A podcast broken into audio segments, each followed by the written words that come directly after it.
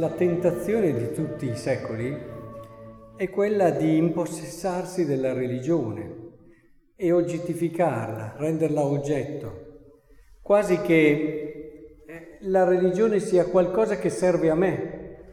Eh, se non serve a me, allora non mi interessa, ma se serve a me, allora deve avere queste caratteristiche, deve avere eh, alcuni aspetti che rispondono ai miei bisogni, chi alcuni, chi altri e così via. E questo è quello che hanno vissuto questi primi discepoli di Cristo. Maestro, abbiamo visto uno che scacciava demoni nel tuo nome e volevamo impedirglielo perché non ci seguiva. E Gesù li corregge subito, non glielo impedite, perché non c'è nessuno che faccia un miracolo nel mio nome e subito possa parlare.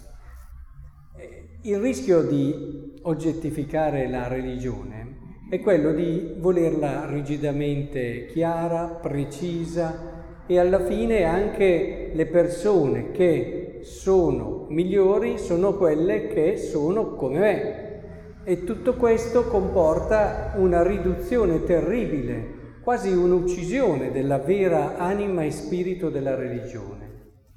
La religione è invece non una cosa, dico cosa volutamente, perché rende di più, perché noi senza rendercene conto tante volte la restringiamo alla nostra piccola misura.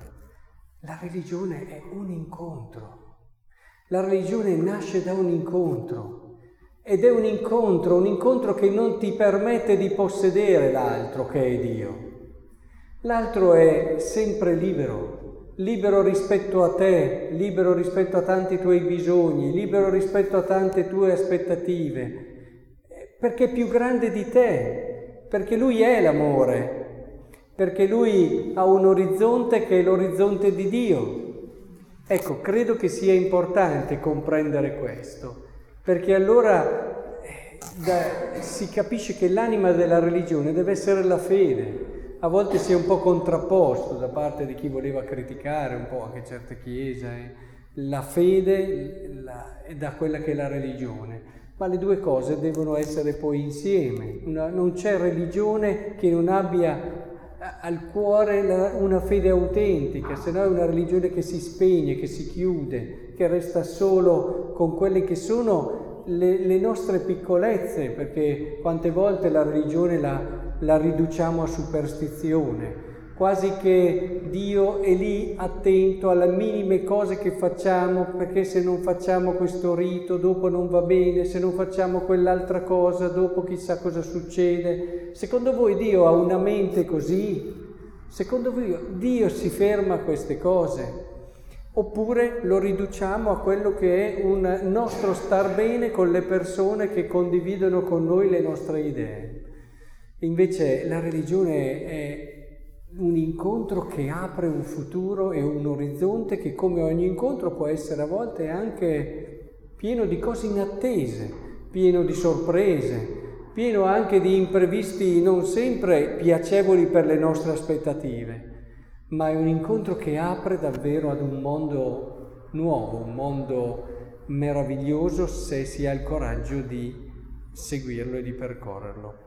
Capite allora come Gesù eh, qui sta cercando di educare i suoi discepoli? Non restringete, Dio è libero e ogni volta che voi incontrate qualcuno cercate di guardarlo in questa libertà, in questo amore di Dio, perché questo è ciò che permetterà a lui di, eh, come dire, di comprendere, vi permetterà di comprendere le vere risorse e i veri doni degli altri.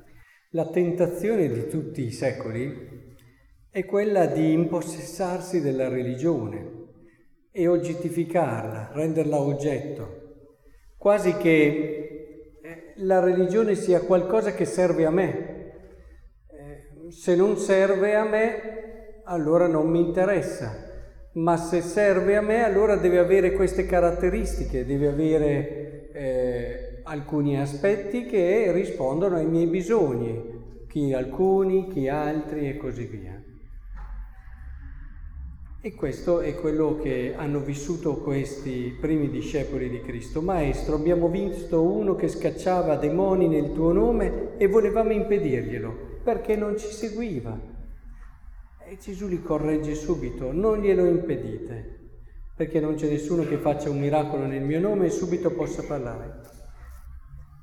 Il rischio di oggettificare la religione è quello di volerla rigidamente chiara, precisa e alla fine anche le persone che sono migliori sono quelle che sono come me. E tutto questo comporta una riduzione terribile, quasi un'uccisione della vera anima e spirito della religione.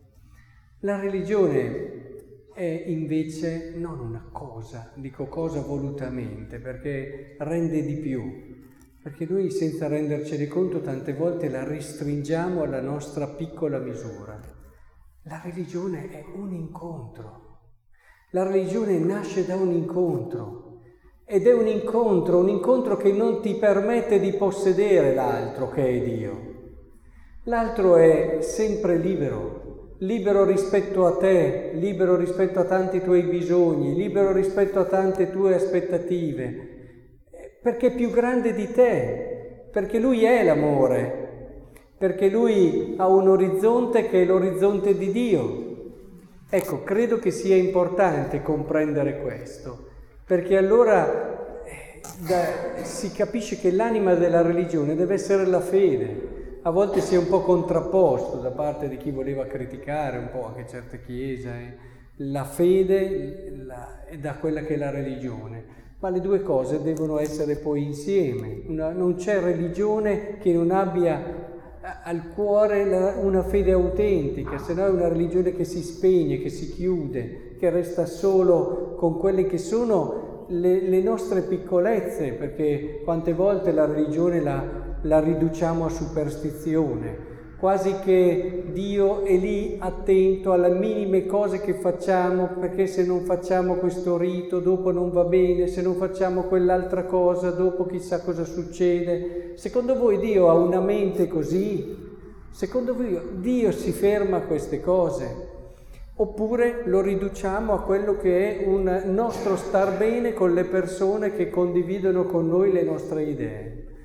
Invece la religione è un incontro che apre un futuro e un orizzonte che come ogni incontro può essere a volte anche pieno di cose inattese, pieno di sorprese, pieno anche di imprevisti non sempre piacevoli per le nostre aspettative, ma è un incontro che apre davvero ad un mondo nuovo, un mondo meraviglioso se si ha il coraggio di seguirlo e di percorrerlo.